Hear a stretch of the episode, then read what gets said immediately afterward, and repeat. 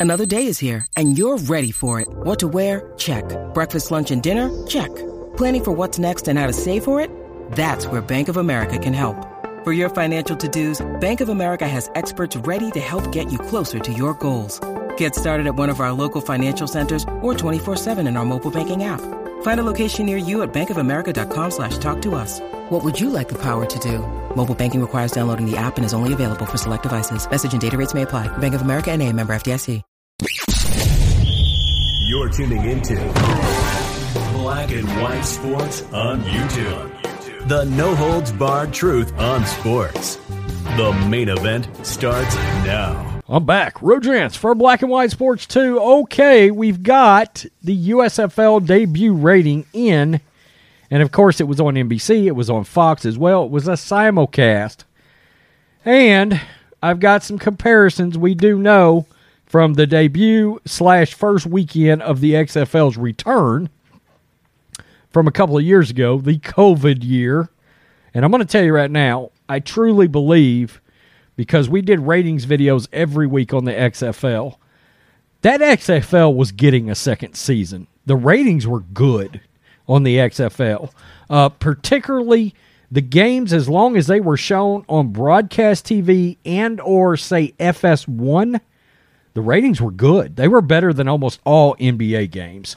Um, so we've got that. Let's get to that right now. And then I've got some thoughts about what I consider to be a nightmare for the USFL today because the Michigan and the uh, Houston Gamblers game is on right now.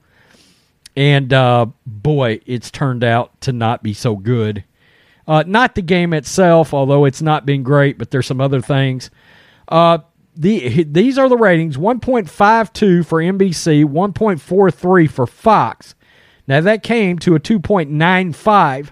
In case you're wondering, at least among broadcast television, it was the second most watched uh, television show on last night on network television.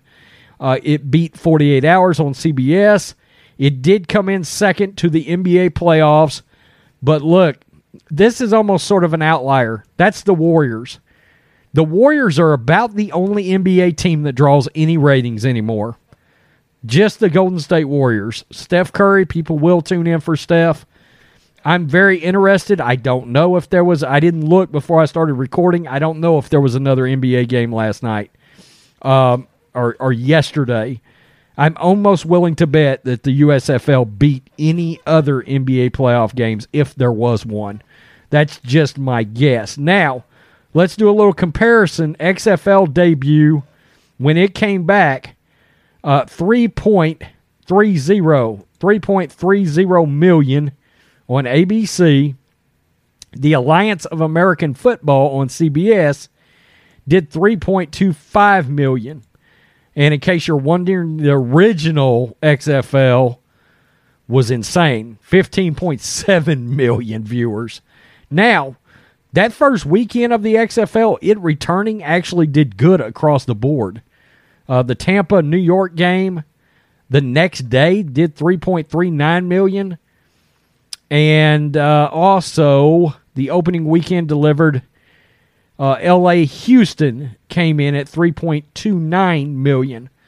So, so uh, the return of foot, uh, spring football USFL ended up doing a 2.95. So it was be- behind the AAF and it was behind the XFL.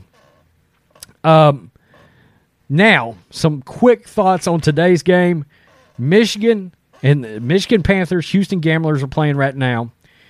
This is the problem with having decided to play all your games in one city because we have sort of a perfect storm bad scenario for the USFL. They had a round of really bad storms this morning, and the game was delayed. Okay, fine. There was a weather delay.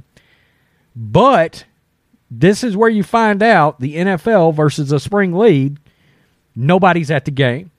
Nobody. I mean, there's literally 40 or 50 people at this game and you can see it all over television. People on Twitter are talking about the fact that nobody is there. Now, Easter is an influence here, and I wonder if they had it to do over, would they have had any games on Easter? Because I know at least here in Texas, everybody goes to Easter service, generally speaking, or a large number of people.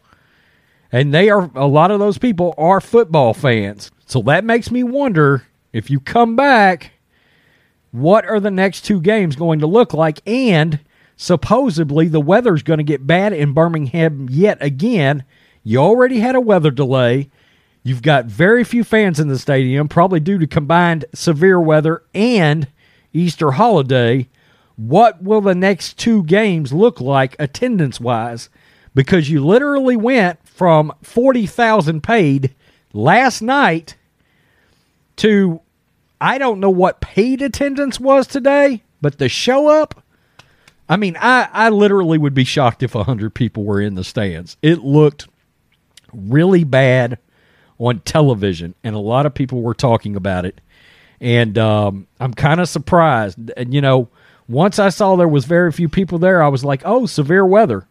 And then I was like, oh, it's Easter too. And I was like, yike, that like that might have been a bad scheduling idea for the USFL today like a perfect storm of people not showing up.